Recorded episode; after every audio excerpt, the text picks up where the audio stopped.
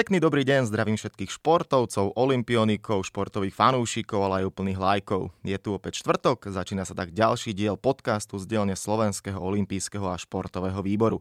Od mikrofónu vás zdraví Stano Benčat. Aj dnes sa vám prihováram zo štúdia Podcaster, ktoré máme prenajaté od jedného zo zakladateľov projektu Octagon Pavla Nerudu. Ak by ste chceli aj vynahrávať svoj podcast v tomto štúdiu, stačí navštíviť stránku www.podcaster.sk. No a poďme sa už venovať dnešnej téme, v ktorej sa pokúsim s mojim hostom nájsť odpovede, prečo v dnešnej dobe deti nešportujú ako kedysi a ako sme na tom ako národ s pohybovou gramotnosťou mládeže. V olympijskom podcaste vítam riaditeľa základnej školy na Kalinčakovej ulici a zároveň učiteľa telesnej výchovy Dušana Nogu. Pekný dobrý deň. Dobrý deň, prajem. Vaša škola je v Bratislave známa, alebo bola známa ako športová škola. V minulosti vychovala viacero najmä známych hokejistov. Ja tak z hlavy poviem, viem, že Roman Kukumberg a Michal Hudec, ak to hovorím správne, drali lavice u vás. Samozrejme, okrem toho aj futbalisti. Áno, tak ja som mal najvyššie hokejové, tak viem o týchto chlapcoch. Aký status má momentálne škola? No, škola už nemá športové triedy, čiže už nerobíme e, spoločne so Slovanom, tak jak sme mali kedysi hokejové a futbalové triedy. Táto škola začínala s hokejovými triedami ako prvá v Bratislave. Pracovali sme pre Slovan už dobrých 10-12 rokov. Nefungujú tieto športové triedy, ale škola si zachovala ďalej ten status a máme svoj vlastný školský vzdelávací program zameraný na šport kde garantujeme rodičom, že naučíme ich deti korčulovať, plávať, po prípade lyžovať, ak majú záujem, od toho prvého do štvrtého ročníka. Je veľký záujem medzi rodičmi, predsa len nie je to na každej škole bežné. K tomu sa dostaňme aj neskôr, ako vyzerá úroveň telesnej výchovy na školách, ale to, čo aj vy hovoríte, že už naozaj je to taký vyšší stupeň. V podstate áno, mnohé školy robia samozrejme kurzovú výuku, takisto jak my, len my to máme pravidelne, je to nad rámec vlastne toho športu, ktorý na škole máme. Čiže športovú prípravu sme si zachovali ako všeobecnú pohybovú prípravu pre všetky decka, takže na škole na druhom stupni všetci majú športovú prípravu. Na prvom stupni to riešime e, formou činnosti v školskom klube detí, kde práve tieto kurzy prebiehajú. Od futbalových až po všeobecnú pohybovú prípravu. To sa teda bavíme o vašej škole na Kalinčiakovej ulici, ale celkovo ako to vyzerá so športovými školami na Slovensku? No, športové školy v tom ponímaní športových škôl mali sme na Slovensku 12 športových gymnázií, plus niekoľko súkromných, ktoré fungujú. Tieto sa momentálne transformujú na odborné školy, aby to neboli iba čistí gymnazisti, ale boli na týchto školách možnosti pre športovcov aj nematuritné, po prípade nejaké odborné ja im držím palce a dúfam, že tú transformáciu prežijú v pohode. No, tak poďme sa teda viac venovať tej celkovej téme šport a deti. Ono vo, vo viacerých podcastoch s mnohými hostiami som načínal túto tému, či už to boli tréneri alebo samotní športovci. Každý sa vždy dostal k tomu a vrátil. Deti a mládež, to je to najdôležitejšie, aby sa náš eh, slovenský šport rozvíjal a opäť sme mali či už pri futbale, hokeji alebo iných olympijských športoch také úspechy, ako sme mali v minulosti. Áno, doba je iná ako pred 20-30 rokmi. Dnešné deti majú oveľa viac možností na strávenie voľného času, rozvíjanie sa, množstvo technologických pomôcok, každý má mobil, tablet alebo niečo podobné po ruke. O tom netrvá žiadnu polemiku viesť. Na druhej strane, to isté platí aj o deťoch v Čechách, vo Fínsku alebo v iných krajinách kde si myslím, že ten problém taký nie je, športuje sa oveľa viac. Je ten problém, že u nás e, tá úroveň športu u detí nie je taká, ako možno aj v spomínaných krajinách. Máte pravdu, ale ak sa pozriete na podporu, či už vlád, alebo podporu športu ako takú od obyvateľstva, či sú to Čechy, či je to Maďarsko, Polsko, tá podpora je trošku iná ako u nás. U nás sme funkčný systém trošku znefunkčnili, Teraz sa dáva pomaličky dohromady, zväzy sa spájajú, nejaká strecha športu vznikla, vytvárajú sa fondy pre šport. No ale keď si porovnáte, koľko sa investovalo v týchto okolitých krajinách do infraštruktúry, do telocviční, plavární, akvaparkov a porovnáme to s nami, tak tu vidíme ten prvý zádrhel, prečo to vlastne je. Máme kopec telocviční, ktoré potrebujú rekonštrukcie, renovácie a tie finančné prostriedky, ktoré aj ministerstvo vyhlási, granty, tak nie sú postačujúce, aby sme to, čo sa zanedbávalo v 10 ročie, naraz dali naspäť do nejakého funkčného stavu. Prečo naše deti nešportujú? To nie je pravda, aby som s tým nesúhlasil. Áno, doba sa zmenila, sú iné športy, ktoré možno nie sú až tak vidieť. Vidíte, v poslednej dobe outdoorové športy začínajú u mládeži prevládať. Toto je vlastne trend, kde sa nesúťaží o víťazstvo, aj keď tie deti radi vyhrávajú, ale chcú vyhrávať všetci Hýbať sa chcú všetci, to je prirodzená vlastnosť každého, len im treba umožniť kde a potom narazíme na rodičov samostatných, ktorí sa o svoje deti boja. My sme ten problém nemali. Mm-hmm. Na ulici sme vyrastali generácie popri generáciách, učili sme sa od tých starších. Dnes už až taká možnosť pre tieto deti nie je. Rodičia sa o ne proste boja, chcú ich mať stále pod kontrolou. No a šport začal byť drahý. Takže ak si pozrieme taký bežný hokej, veď to sú dneska obrovské peniaze a nie každý si to môže dovoliť. A aj tie finančné prostriedky, ktoré sa snažia kluby vytvárať pre tých menej solventných, či už úľavami alebo podobne, sú nedostačujúce. Takže rodič si veľmi rýchlo rozhodne, na čo má, na čo nemá, či to dieťa bude vykonávať ten ktorý šport. Áno, aj z toho, čo hovoríte, jasne, že my tu teraz v olympijskom podcaste nenájdeme riešenie na tento problém. Na druhej strane, je to možno aj taký odkaz pre všetkých ľudí, ktorí sedia tam hore a rozhodujú o finančnom toku, pretože myslím si, že aj páni poslanci a všetci tí, ktorí majú moc eh, v tejto krajine, tak asi tiež, keď majú deti a vieme, že niektorí parlamentu ich majú aj mnoho, tak asi určite by boli neradi, kebyže ich deti sú obezné, nešportujú. Aký veľký tlak alebo apel sa možno vyvíja zo strán škôl, ako to máte nejaký poznatok na to, že páni pozor, páni a dámy teda pozor, mám, je tu takáto situácia, ten šport v školách je pomerne dosť poddimenzovaný a keď to takto bude pokračovať ďalej, tak jednoducho tie naše deti budú čoraz viac obezné, pohybu bude čoraz menej a aj rodičia vlastne nebudú mať možno ten šport na zreteli ako prvú vec. A viete, to už začína vlastne od tej podstaty. Mm, bavili sme sa tu o okolitých krajinách. Keď si porovnáme počty hodín telesnej výchovy, ktoré tieto krajiny majú, aby sme ostali u tých tradičných dvoch hodinách telesnej výchovy, tu už je rozdiel, lebo všetci nás predbiehajú o 50 a viac percent eh, v počte týchto hodín.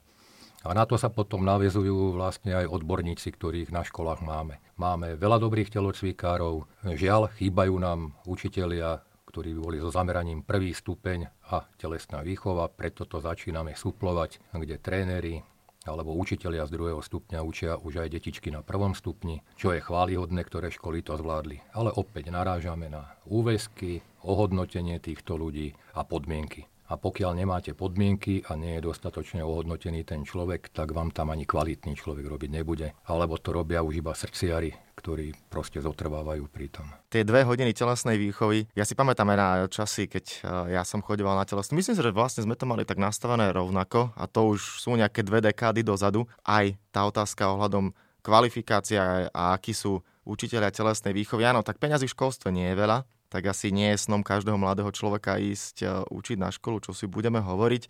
Tak ako som spomínal, ja si na to pamätám. No nám dala učiteľka loptu, chalanom, chodte si zahrať, prakticky stále sme hrali futbal, keď tak.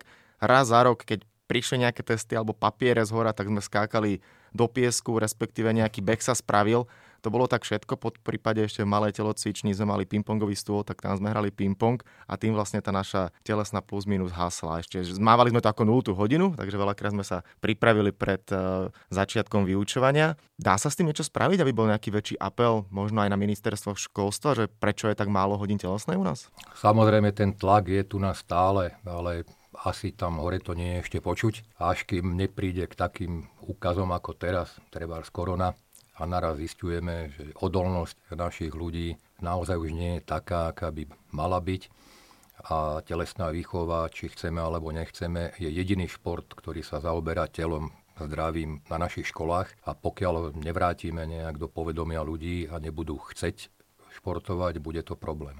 Ale aby chceli športovať, tak to dieťa musí mať nejaké návyky. Tie dve hodiny sú naozaj veľmi málo. Keď deti zo školy nemajú návyk na šport, kde ho môžu hľadať, alebo kde je ideálne z vášho pohľadu ho nájsť? Asi by sme mali začať v rodine, pochopiteľne. Jednoznačne, ak si pozriete aj tých našich športovcov, ktorí nás reprezentujú a majú fakt skvelé výkony, tak väčšinou to záležalo od podpory v tej rodine, ktorá ich podporovala, viedla e, v tomto a potom sa tie výsledky nejak dostavili. E, dnes je ten diapazon klubov e, strašne veľký. Má naozaj rodič na výber. Možno v niektorých obciach je to obťažnejšie pre športy, ktoré tam nie sú nejak tradičné. Ale minimálne v tom kraji nájdete strašne veľa klubov a možností. Len tie kluby takisto žijú iba z príspevkov v podstate tých rodičov.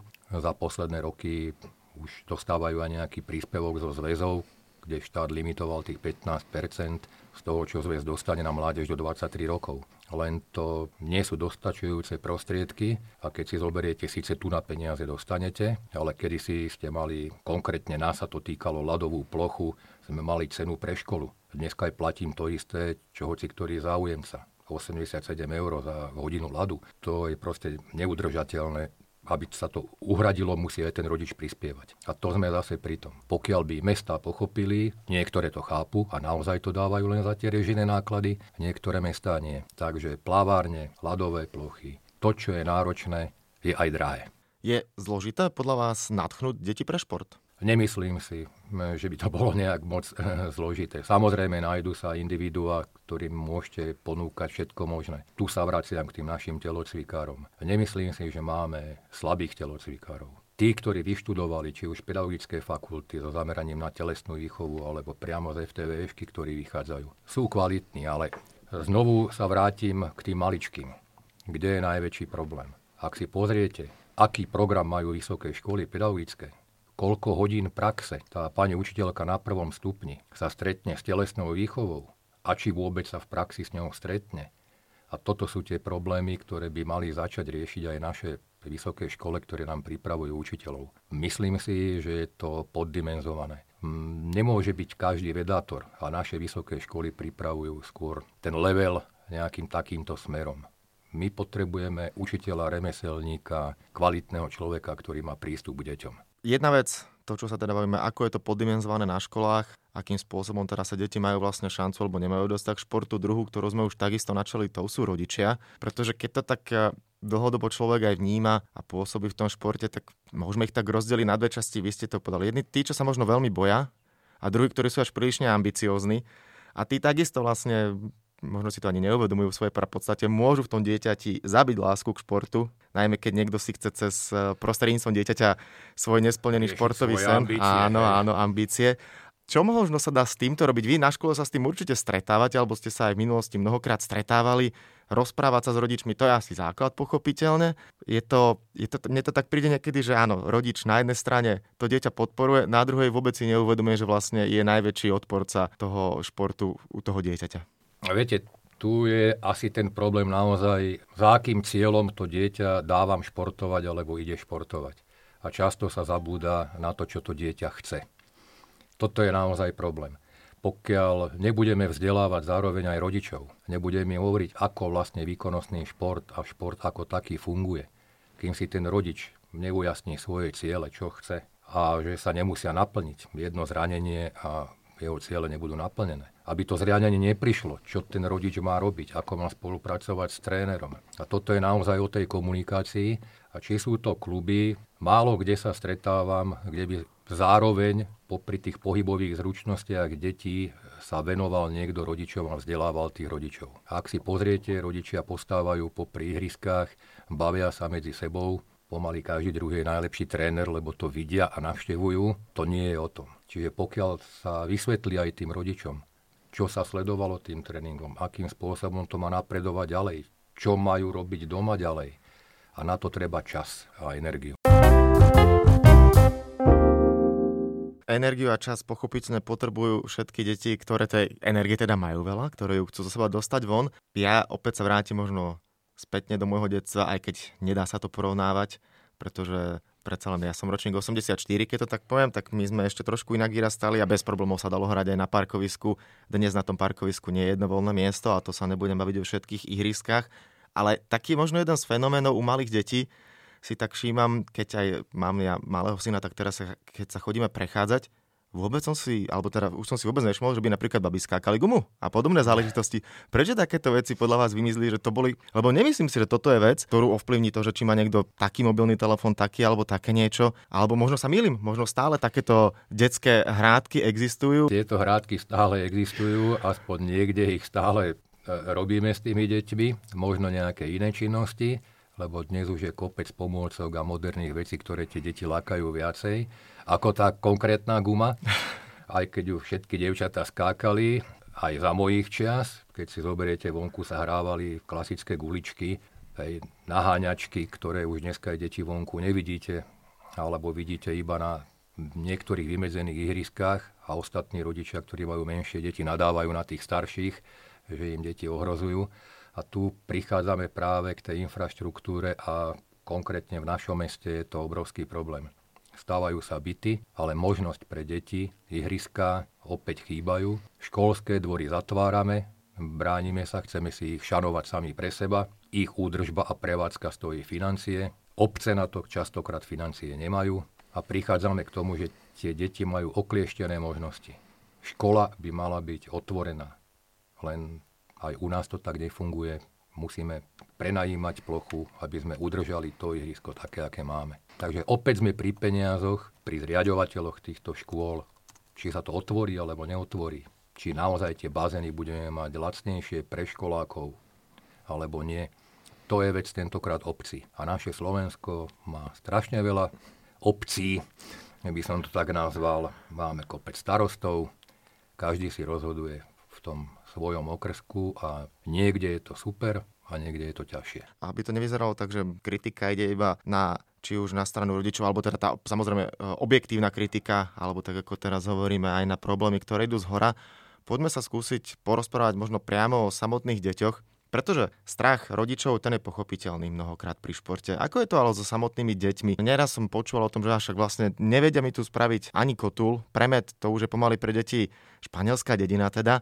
Aj ten učiteľ si možno nechce zobrať niekedy na krk, že však keď je trošku dieťa viac pri sebe, no nech mi tu spraví na telesné jeden premed, niečo si doláme a už potom po všakovakých súdoch ma budú vláčiť, tak radšej ho nechám, nech si sadne na lavičku alebo niečo nerobí. S takýmto sa stretávate niečím, že je to o komunikácii toho učiteľa na telesnej výchove, že keď si to dieťa uvedomí, že je vlastne dobré, aby nesedel, aby nebolo bezný, lebo neskôršom živote sa mu to môže veľmi nepríjemne vrátiť, dostať tomu dieťaťu do hlavy, ukazovať mu čoraz viac športov a už sa to potom ďalej bude rozbiehať. Áno, máte pravdu, ale je to aj rivalita a deti neradi prehrávajú.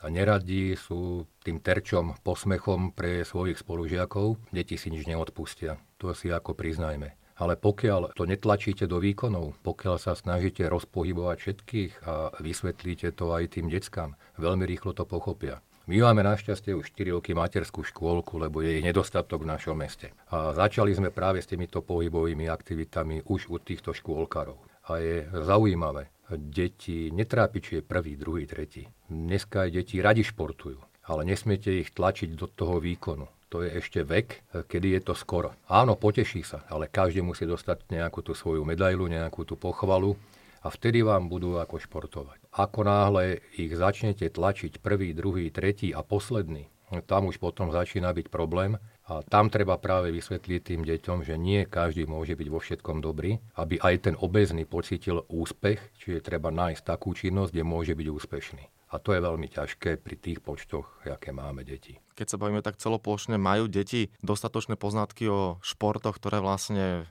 môžu vykonávať, pretože ten mainstream je jasný. Futbal, hokej, možno tenis. Napríklad možno spomenúť, viem, že v Čechách jeden môj kamarát eh, pred rokmi rozbiehali takú športovú akciu Sportiaček sa to volalo a tam sa predstavovali desiatky menších športov a vždy to malo veľký úspech. Myslím si, že aj u nás niečo také, alebo snaha o také niečo bola, ale až tak sa to nestretlo eh, s takým záujmom medzi rodičmi a teda samozrejme aj deťmi. Môže byť aj toto taký trochu problém, že vlastne veľa športov existuje, ale u nás ich, o nich deti vlastne ani nevedia. Máte pravdu, je to tak, lebo aj tie netradičné športy sa snažia dostať do škôl. Len je to problém. Nájsť človeka, ktorý je ochotný ako dobrovoľník chodiť po tých školách, predstavovať veci, je naozaj ťažké v dnešnej dobe.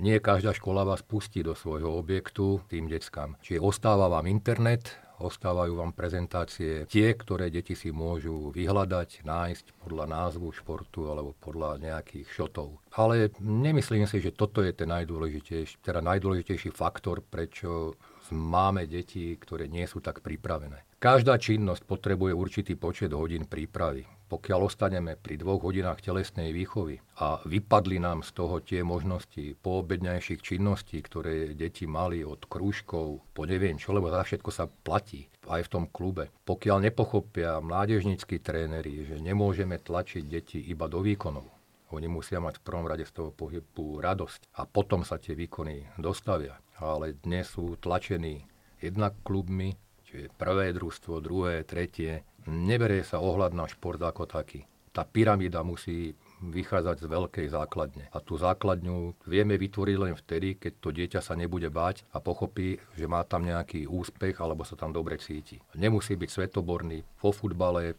môže byť aj slabší hráč. Mnohí z nich tam chodia kvôli kamarátom a kvôli kolektívom, ktoré ich potom pritiahnu a neskôr sa vypracujú. Spomínali ste tu na Kukumberga, Miša. Tí chlapci hrávali v tretej, štvrtej peťke a strašne veľa z nich skončilo vlastne v extralige našej, alebo v okolitých krajinách. Vtedy asi ťažko by niekto predpokladal, že tí, čo boli v tej prvej peťke, nám ostalo pár hráčov. Všetko chce svoj čas a trpezlivosť. Je asi aj dobré, možno aj ak budú náš podcast počúvať nejakí rodičia alebo sa dostane k deťom naozaj si uvedomí, že ten šport jednoducho patrí k eh, životu a ja ešte poviem jednu vec, čo ste aj vypodali, hlavne keď je človek mladý v kolektíve, tak on šport naučí disciplíne. O tom to práve je. Šport je disciplína, taká prirodzená. Už sa musíte riadiť pravidlami, čiže tie pravidlá tam musíte dodržiavať a keď ich viete dodržiavať v športe, tak ich budete vedieť snáď dodržiavať aj v živote. Áno, no tak eh, keď to tak teraz dám možno nazvať takú malú hypotézu, čo si myslíte? Máme zmenu vládnej garnitúry, ešte zatiaľ ťažko niečo hovoriť, čo sa bude diať, pretože korona všetko stopla, všetky nejaké plány, projekty. Necháme sa prekvapiť, aké budú ťahy nového ministra školstva. Ale keď sa tak e, v globále o tom budeme rozprávať aj smerom do budúcnosti, aký dlhý čas možno dávate tomu, keď ja dám takú paralelu s hokejom, kde to mnohokrát nové vedenie porovnávalo, že je to minimálne na 10 rokov, aby sa v našom hokeji niečo zmenilo, tak ak by aj nejaký zásah z hora zo školstva prišiel, asi tiež by sme sa bavili nie o rokoch, ale o dekádach, aby sa tu niečo zmenilo. Opäť vyťahnem krajinu Fínsko, mnohokrát je nám podkladaná ako príklad, či už to bolo v samotnom hokeji, aj médiami to prebehlo, aký úžasný školský systém zameraný špeciálne na šport vo Fínsku je. Môžu nám ísť príkladom, na druhej strane iba príkladom, pretože to, aby sme boli ako Fíni, na to sa potrebuje zmeniť tak veľa vecí, že to by nebolo roku dvoch desiatich, ale možno 100 rokoch by sme sa museli rozprávať. Mm, nemyslím si úplne až tak. Ja som v tomto optimista. E, viete, pre jedného človeka 10-15 rokov sa zdá strašne dlhá doba, ale pre naštartovanie systému to nie je až taká zase doba dlhá. To si treba jednoznačne uvedomiť. My sme tu niečo funkčné, ktoré fungovalo na inej báze, inou propagáciou, šport proste reprezentoval krajinu voči druhému bloku. Bolo to niečo iné. Dnes treba v prvom rade myslieť na to zdravie populácie, a cez to zdravie sa dopracovať vlastne aj k tým výkonom. Pokiaľ bude dobrý základ a široká základňa, kluby si budú mať z čoho vyberať. Aby to tak bolo, na školách ich to musíme naučiť. Za dve hodiny týždenne im vzťah k tomu nevybudujeme. Čiže jednoznačne treba pridať ten počet hodín alebo nájsť iné možnosti, ako im ten pohyb umožniť a zväčšiť ten počet hodín práve pohybovej činnosti detí. Viete, my nie sme Amerika, ktorá je na báze školského systému vybudovaná a školský šport funguje trošku inak. My sme naučení v Európe fungovať na klubovej báze, ale niektoré okolité krajiny nám to dokazujú, že to ide. Pokiaľ je tá spolupráca, klub, škola, rodič a je funkčná, tak je to super. No toto všetko, tak ako sme povedali, počas posledných mesiacov si prešlo vážnou skúškou a to bola korona. Aké ste mali možno, akú ste mali aj vy možno odozvu od eh, rodičov, respektíve samotných detí? Ja keď som tu napríklad v olympijskom podcaste riešil, ako športujú obyčajní ľudia, tak sme sa tak s viacerými hostiami zhodli, že mnohí objavili šport, začali sa mu viac venovať, zistili, že je to dobré na podporenie imunity, po niektorí sa doma aj nudili, tak eh, keď sa dalo ísť do prírody, prečo nie? Áno, potom tí, čo sedeli, tak možno ešte viac leniveli a port ten išiel ešte o nejakých pár poschodí nižšie. Akú máte vy odozvu, aké to bolo u detí? No, naše detská sa hýbali jednak to, že máme tam veľa detí, ktoré sú v kluboch a športujú. Opäť hovorím, príroda je najlepšia telocvičňa, či chceme alebo nechceme. Tie klasické rodinné vychádzky, aspoň raz do týždňa sú veľmi dôležité aj na komunikáciu tých detí s vlastnými rodičmi a tam sa prejavujú aj tie iné vzťahy, ktoré sú. Čiže väčšinou to bolo tak, že áno, deti už toho mali plné zuby, pýtali sa už kedy budú môcť do školy, Mali sme aj také, ktoré korona, nekorona, prichádzali nám na tie ihriska, potom nás mestská policia naháňala a my sme ich museli vyháňať. Je to rôzne. Decká majú radi pohyb, či ich chceme alebo nechceme. Málo ktoré dieťa pohyb nemá rado. Už keď si zoberieme, bavili sme sa u dievčatách, tanec je pre nich prirodzená záležitosť, je to pohyb úplne ideálny. A sú činnosti, ktoré naozaj mohli robiť aj doma. Žiaľ, by sme to dali do tej témy. Pozerať sa, študovať, napísať referáty, čo ako doma robí, po prípade nejaké ukážky, ktoré sa im pustili cez Teams, proste to, čo telocvikár zvládal. Mm-hmm. Tak sme fungovali cez koronu. Tak, toľko teda hlavné rozprávanie v rámci olympijského podcastu, ale keďže k nemu patria aj dve rubriky, neminú ani vás. Začneme gastrotémou. Aké sú vaše obľúbené raňajky? Máte nejaký raňajší rituál, bez čoho si neviete predstaviť začiatok dňa? No, ten rituál má asi každý, ktorý dlhodobo športoval. Ja už mám teda trošku svoj vek, ale snažím sa práve tou stravou dodržiavať, aby som aspoň pravidelne jedával. Raňajky u mňa bez čaju nemôžu existovať to je taká moja droga, čaj. A čo sa týka jedla, vôbec si nevyberám. Priznám sa, keď sa na mňa pozriete, taká pečená slaninka, vajíčka. Nemám s tým žiaden problém no. na tých raňajkách. Ja by som to práve ani nebol povedal, ale ste, a myslím prvý, čo vlastne pri, na túto otázku odpovedal, že ste čajár a nie kávičkár, lebo poviem, či všetci začínajú kávičkou. Prvú mám až v robote, keď príjem do práci, ale ja som ten čajový typ. Čajičkár asi je lepšie ako čajár. No dobre, ale poďme na záverečnú časť olympijského podcastu a to je olympijský kvíz. Mám pre vás pripravené tri otázky. No, bavili sme sa o mladých ľuďoch, mládeži a tak som si trošku pozrel nejaké štatistiky. Najmladšou držiteľkou olympijskej medaily v individuálnej disciplíne na olympijských hrách bronz z Berlína 1936 je Dánka Inge Sörensenová. V čase hier mala 12 rokov a 24 dní. Typnite si, v akom športe sa predstavila. Za A. Gymnastika, plávanie, atletika alebo šerm? Ja by som jednoznačne tú gymnastiku typoval. Aj keď si myslím, že to nie je pravda. Máte 100% pravdu, pretože to nie je pravda. Evokuje to, že tak mladý človek by mal byť gymnasta, ale bola plavkyňa. Bron získala na 200 metrov prsia vo veku 12 rokov 24 dní. Poďme na druhú otázku. Kto bol vlajkonosičom na prvých zimných olympijských hrách, kde sa predstavilo samostatné Slovensko v roku 1994 v norskom Lillehammeri? No keď ma zastrelíte, neviem. Dávam nápovedu, bol to hokejista. To viem, že bol hokejista, ale neviem, nespomeniem si na ne. Číslo 26. Čiže šťastný. Tak, jasne. Peter šťastný to bol, dobre. Aby sme sa k tomu prepracovali. A poďme na tretiu otázku. Keďže najbližšie olympijské hry sa budú konať pevne v to stále všetci veríme v Japonsku. Je teda odklad momentálne Tokio z 2020 na 2021, tak tretiu otázku dám vždy spojenú s krajinou vychádzajúceho slnka. Japonsko získalo pod 5 kruhmi dovedna 497 medailí, no len jedna jediná bola z divokej vody. Postaral sa o ňu v Rio de Janeiro Takuya Haneda. Tretia záverečná otázka teda je spojená práve s 32-ročným rodákom z Toyoty, Čím je vynimočný Takuya Haneda? Dávam 4 možnosti. Buď počas jazdy v Riu na 18. bránke prišiel o prilbu, no napriek tomu pokračoval a získal bronz, alebo trénoval na Slovensku a plynule hovorí po slovensky. Možnosť C. Pred každými pretekmi si v rámci motivácie pozrie film Kickboxer, alebo po zisku medaily priznal, že hoci je Japonec, tak nenávidí suši. Trénoval na Slovensku. Bol tu u nás. Áno, áno, od 18 rokov dokonca žil a trénoval na Slovensku pod vedením Milana Kubáňa. Mal som takisto tú možnosť sa s ním rozprávať. Ja som bol na Olympiáde v Londýne a to vtedy som to nevedel. Dostal som tip, že však choď za takujem Hanedom. Hovorím, že hm, super, ako je po anglicky viem dobre hovoriť.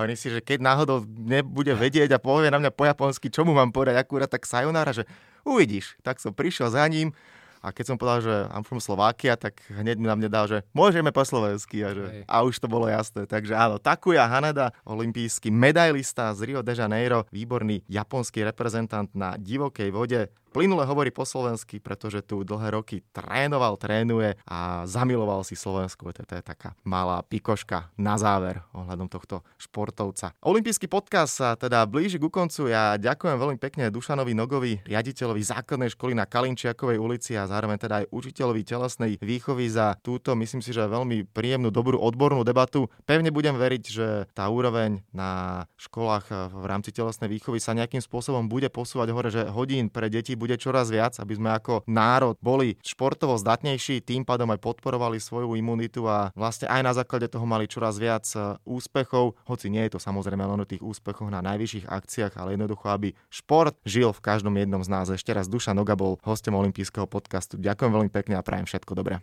Prosím, ja som o tom presvedčený, že to tak bude.